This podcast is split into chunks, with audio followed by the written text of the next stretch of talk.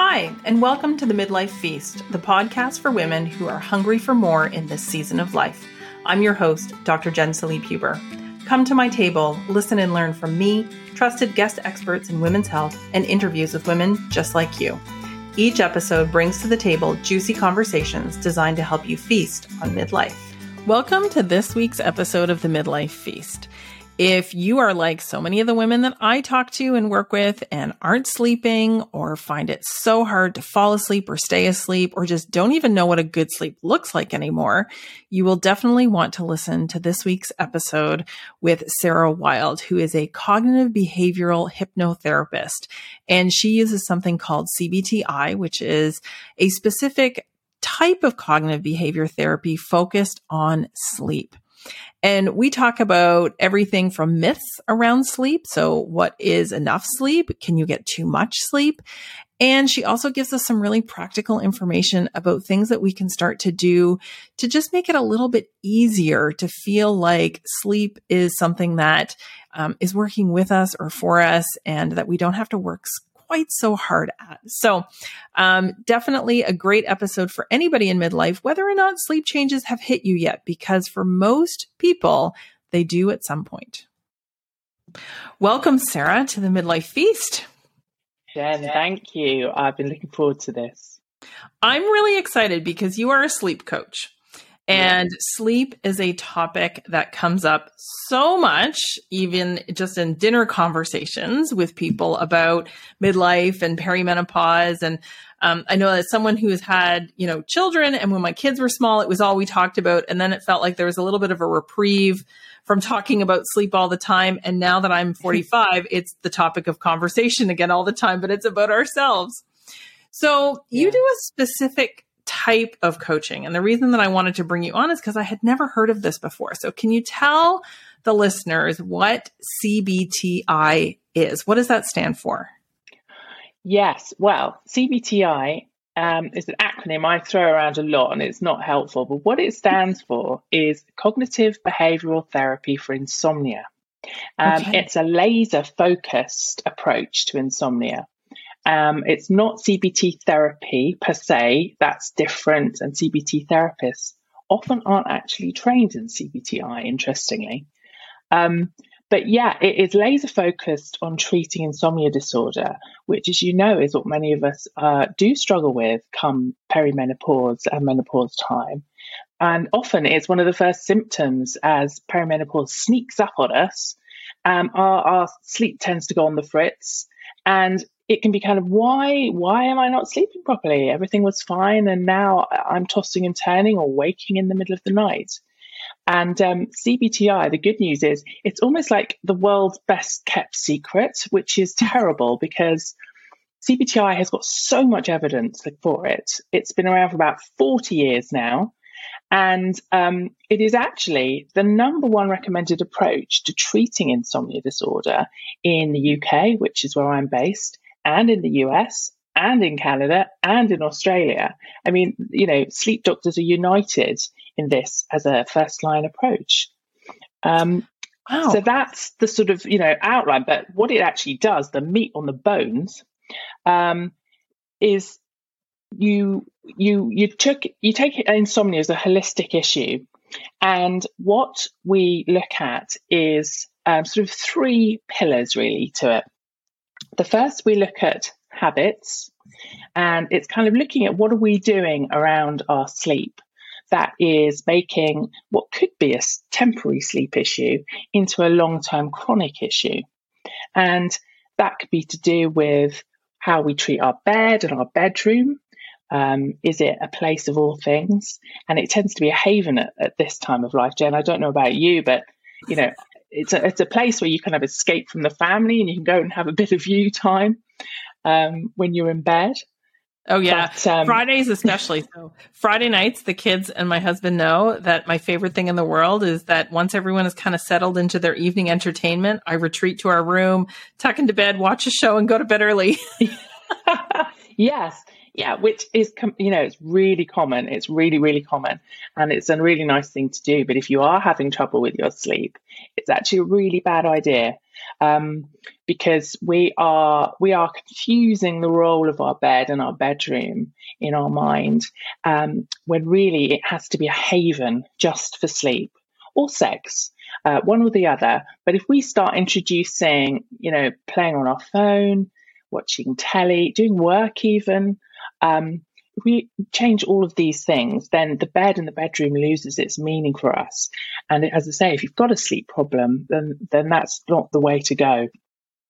So these are the sort of behaviors and also the chasing sleep behaviors that we that we might have, like going to bed earlier or lying in at the weekends. You know, when sleep becomes an issue, then we're thinking about it and we're trying to get it.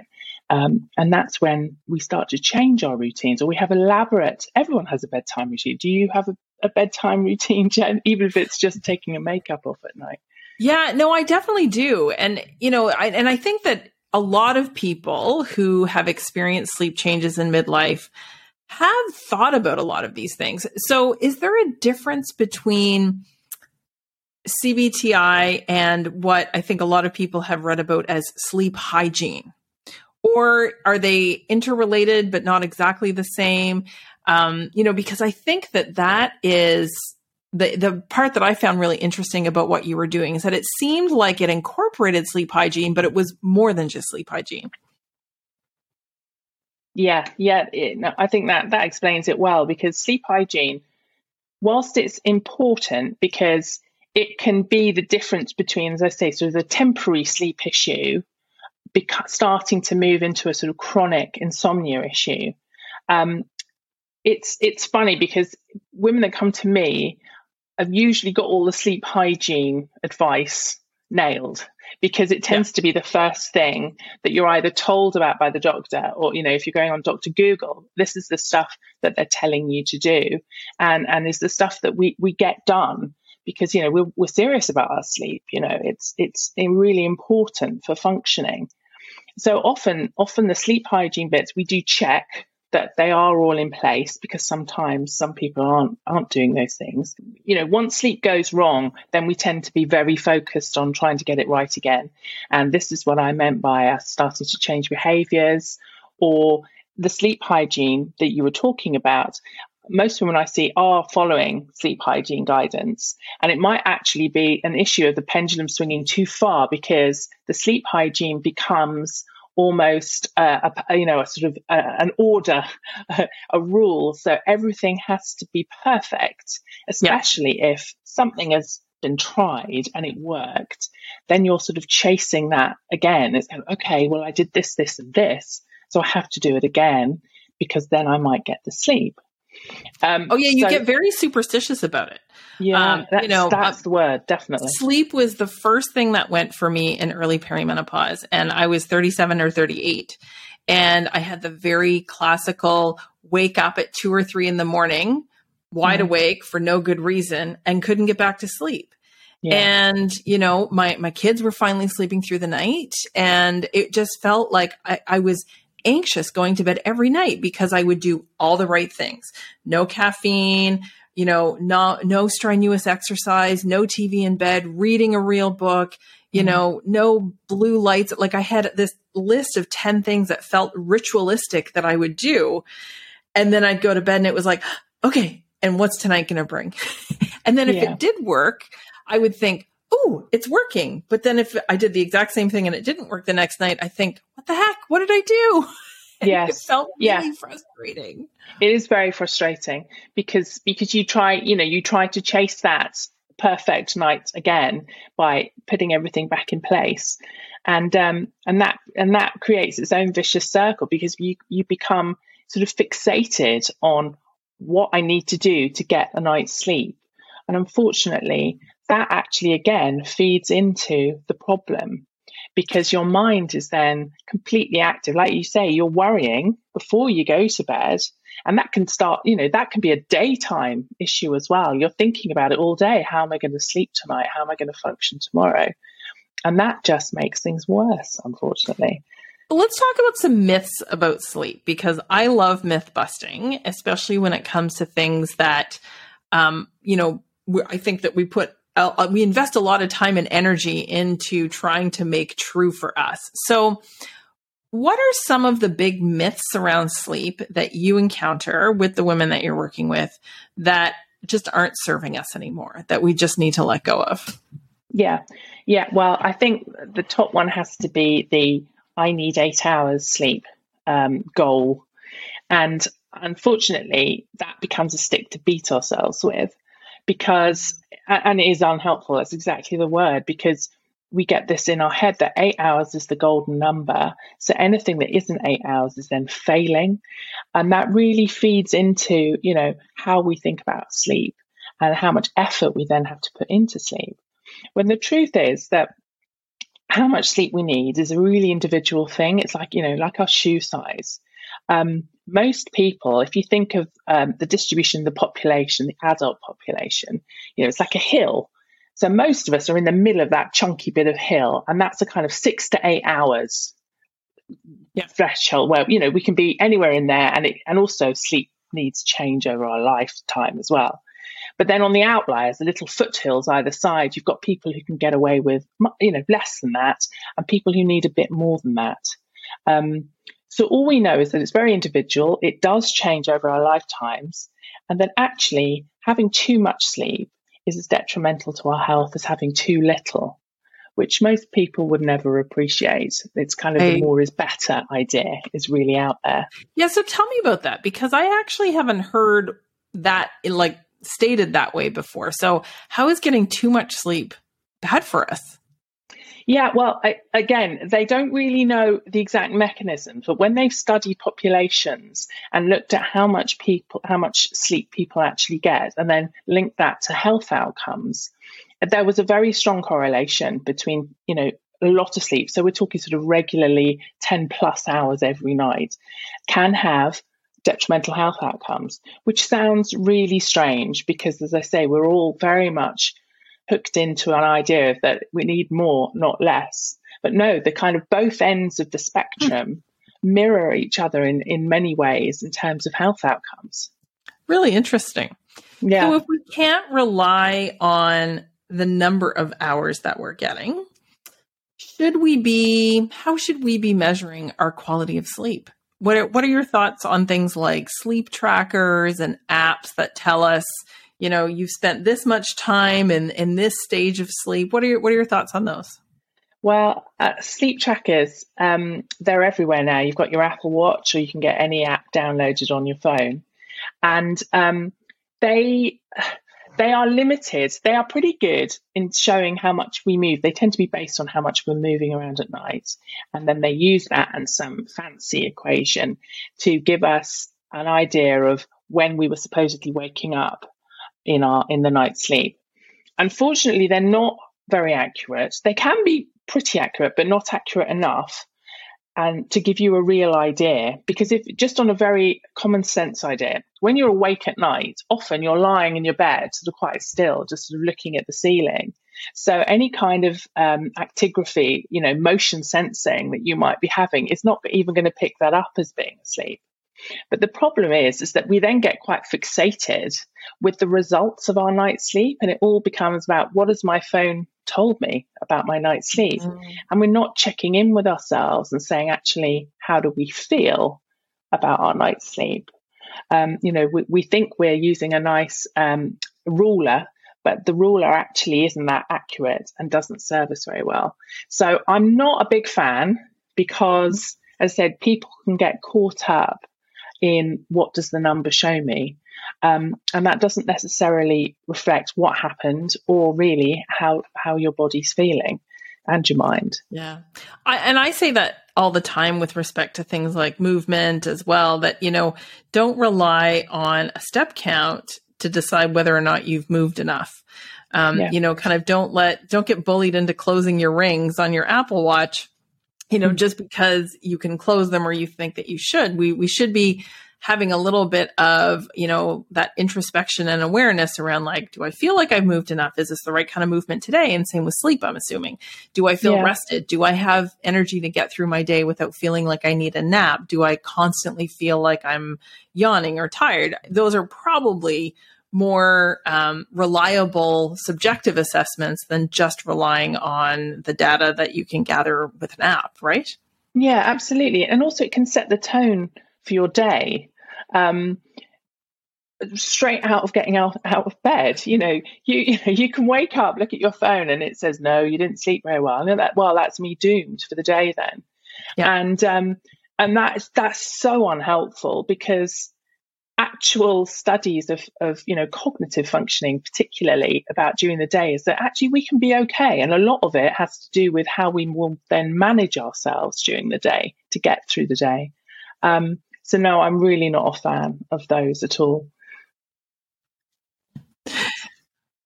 So so we've talked about the myths about how many hours and we've talked about you know the technology. What's one other big mm-hmm. myth that people hold on to for dear life that maybe isn't helping them get more sleep? Well, I think it's the idea that um, insomnia is a biological problem and somehow needs some kind of biological um, cure. And actually, what what we know about insomnia, and I'm talking about insomnia disorder, not diff- any other type of insomnia or any kind of other sleep disorder. Um, but what we know about insomnia is that it is something that happens. Like there's normally an event that that sends our sleep into um, fritz. So it could be, you know, menopause, we've gone perimenopause. Mm-hmm. And then what we do is that we start chasing sleep and looking for ways to fix our problems. So we change our behaviors. We're starting to get more and more worried about sleep and how we're going to function. And then a vicious cycle is is created and that actually makes our sleep worse so the way to treat that as i said is using cbti cognitive behavioral therapy for insomnia is a really good tool because it specifically targets those worries and behaviors that turn a sort of a sleep issue into a long-term sleep problem um, and mm. and even when they've done studies i mean you know I, sleeping pills in the UK, I, it's not quite the same as in the US um, and Canada. You know, generally speaking, over here, sleeping pills are quite heavily regulated, not generally given out that much. Um, but you know, when they've done studies comparing the effects of sleeping pills against CBTI as an intervention, they found in the short term that they're pretty much equally effective. Um, and in the long term, um, CBTI interventions are more helpful because obviously, once you stop taking sleeping pills, A, you can get rebound insomnia, and also it hasn't done anything to address any kind of vicious circle behaviors and thoughts that are that are keeping that sleep problem going. Yeah. So so really it's kind of counterintuitive because when you're not sleeping you do kind of think oh you know if you especially if you've been to the pharmacy and tried every over the counter solution you can um, which was certainly me. You know, I, I, don't, you know, I bought everything I could lay my hands on to try and fix my sleep problems. That you can, if that doesn't work, inevitably it won't. Um, you can end up thinking, right, that's it. I just need a pill from a doctor. Um, mm-hmm. But no, CBTI has been shown um, to be to be really effective, and of course, sleeping pills don't help you sleep; they sedate you, yeah. which is which is yeah. a different type of sleep. It um, is. It's a quality versus quantity kind of sleep.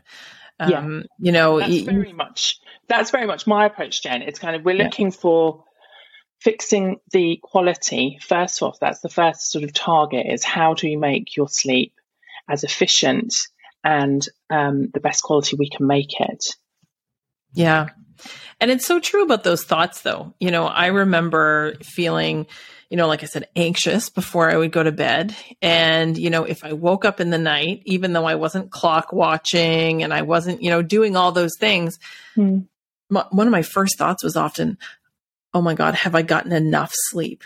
you know and it's like i would i would be able to like gauge based on how much light was coming in from the curtains whether it was you know 5 or 6 and but once i i don't know if this is part of cbti or not but i either read or heard somewhere or something you know to just tell yourself i'm awake and if i fall asleep i fall asleep and if i don't i don't i will still be okay and so instead of going into that cycle of, oh my God, have I slept enough? What do I have on the go today? Am I going to be too tired? Am I going to want to cancel? Like all of these things that used to be part of that trigger, I'd yeah. be like, well, I'm awake now. And like probably 80% of the time, I do fall asleep.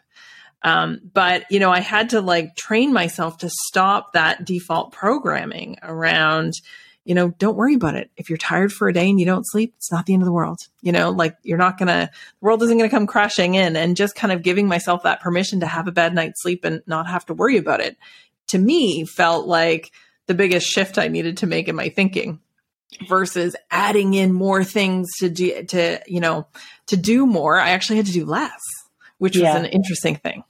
Well, that is, that is, um, that is actually a perfect illustration of you know the sort of paradoxical intention um, which is a theory in psychology is that you know once you put your mind to something and try really hard to do something or, or or achieve something that actually can have the opposite effect and you're you're you're perfectly right in that approach um, one of the ways that we do deal with the mind racing and worries about sleep and, and how you're going to function the next day is that sense of sort of accepting and mindfulness. So you so you can sort of take a step back from your thoughts and just say, okay, I am awake now, just like you said. Um, I may go back to sleep, I may not go back to sleep, but I'm going to be okay. And yeah. I notice I'm having these thoughts that um, I'm worrying about sleep. I'm worrying about how I'm going to sleep tomorrow, you know, function tomorrow. And just noticing them and just letting them kind of pass over you, not grab onto them and sort of head down the road with them, you know, clinging onto them, um, because they can take you to really, you know, sad, hopeless places. And that that is a really important part of of my work with with um, women. Yes. I see so many parallels to the work that I do with um, body image and, and getting out of the diet cycle. So I often talk about how you have a thought, you have a bad body image day, or you, you know, you're just not feeling good in your body and you have this immediate thought, my body is bad. It's terrible. I have to lose weight. I have to make my body smaller. And you have this like predictable series of events that always ends you back up in the same place. You're not actually getting to where you want to get to. And it sounds very similar that I think people, you know, when you do experience sleep difficulties, that, you know, you have this series of thoughts that are kind of on a, a default replay. Um, but they're not actually getting you anywhere. So recognizing them is is the first step for sure. Yeah, definitely. And and you know, I think part of the process is sort of how to deal with worries, specific worries about sleep, which is, you know, what we've just been talking about, and also the sort of wider stress and worries that we have about life and how we deal with those day to day. Because if we are not dealing with them, then if we think of our nervous system as a sort of idling car, you turn on the engine and it's just sort of buzzing. Well, that's what we want our nervous system to be at that kind of level so that when we go to sleep, we can gently sort of drift into mm. sleep. But if we're worrying a lot about sleep, about life, then what we are actually doing is putting our foot on the accelerator and revving our engine. And that means that our engine is revving all through the day and then into the night, which makes it even harder to just relax down to that state where we can drift off to sleep. So, I yeah, love that um, visual. a multi pronged approach. yeah.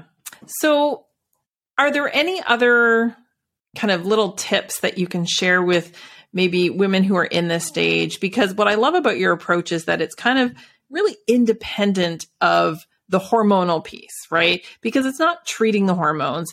It is, I think, more often treating the thoughts, feelings, and behaviors that have that are coming up because we're not sleeping and the worry that we have around it because we hear so much about how important it is um, you know the frustration we have at things like brain fog and fatigue and just not feeling like ourselves. But I just love that it is really independent of the hormonal situation and is so applicable to really every stage. So, what would be one or two things that maybe you might suggest people take a, a different look at or see through a different lens when when looking at sleep in midlife?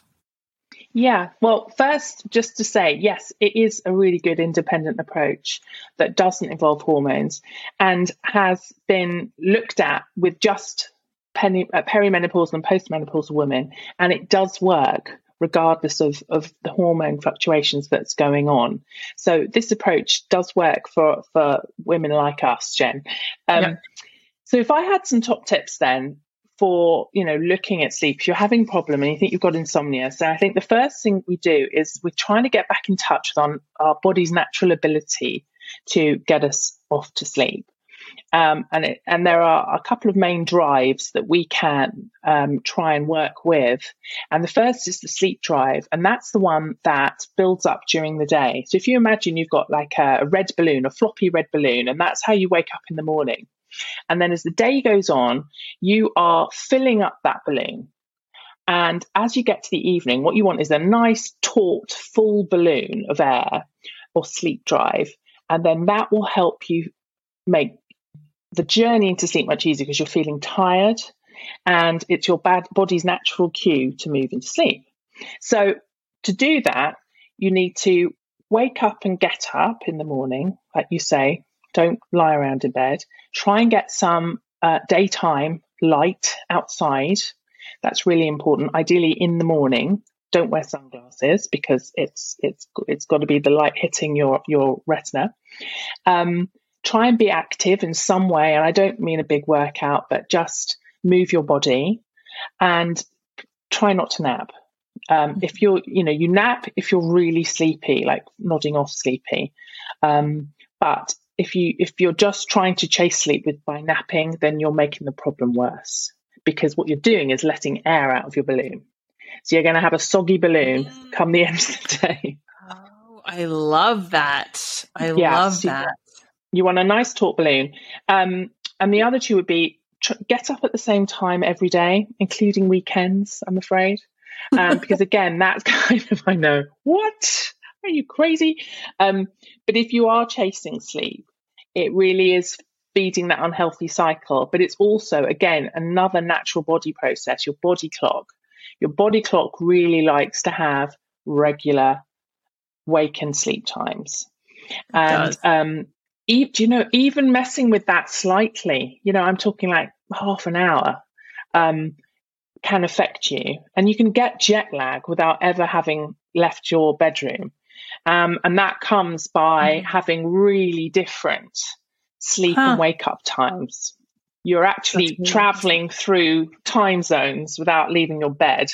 Um, so that can give you those kind of jet laggy feelings sometimes you get when you have been sleep, you know, had had I've bad never sleep. Never thought of that that way. That's really fascinating to think yeah. about it. Yeah. I'm not sure I'm willing to give up my weekend lion a little bit, but I'm definitely going to think about it differently. Look, if you don't have trouble with your sleep, you don't have to worry about it. This is, but this I is think that, that might give people some food for thought thinking about that Sunday night insomnia that is yeah. so so common. Mm. Um, you know, wow, Sarah, you've given us so much to think about. Yeah. I can't thank you enough for sharing your wisdom and for. Um, I always like to ask my guests what and the answer might be obvious or may not be, it doesn't have to be, but what do you think is the missing ingredient in midlife? Hmm. Well, apart from sleep, obviously, um, I, I think um, something that really occurs to me is that, you know, we're at that point where we've got children, perhaps young children, teenagers, work, maybe aging parents, um, that priorities is what comes to my mind. Um, because often like, i feel like our to-do lists are written for us every day. You know everyone else everyone else is, is, is, scheduled and stuff we have to get done. And then anything we want and need is right down the list and potentially never gets to. You know we never get to it. And um and one thing i think i've really realized um is that as you get older you really have to work at being well as you get older, mentally and physically well. And we need to put that as a priority. So I would say it is prioritizing ourselves um, and giving ourselves full permission to do that. And, you know, that's always a trouble, I think, for women, but it gets more acute as we get to this stage in our lives. That's what self care is all about. I love it. Yeah. So, if anybody is interested in learning about Sarah, um, you share some great information on Instagram, and your handle is Beyond Insomnia, right? Yeah, it's Beyond underscore Insomnia. Perfect. And I will put links to anything that you have on the go and your uh, Instagram profile in the show notes for anybody who wants to learn more from Sarah. Thank you. Thank you, Thank you. so much. It has been lovely chatting with you. No, it's my pleasure. Hey there, thanks so much for tuning in to this week's episode of the Midlife Feast. Just remember that the Midlife Feast community membership is now open for registration, and it is the perfect place for you to gather, grow, and nourish with other people in midlife who know exactly what you're going through. You can find a link to join this monthly membership in the show notes. We'd love to have you join us as you feast on midlife. And if you found this podcast episode helpful or any of the episodes on the Midlife Feast, just a reminder that the best way to help others find us is to rate and review the podcast wherever you tune in.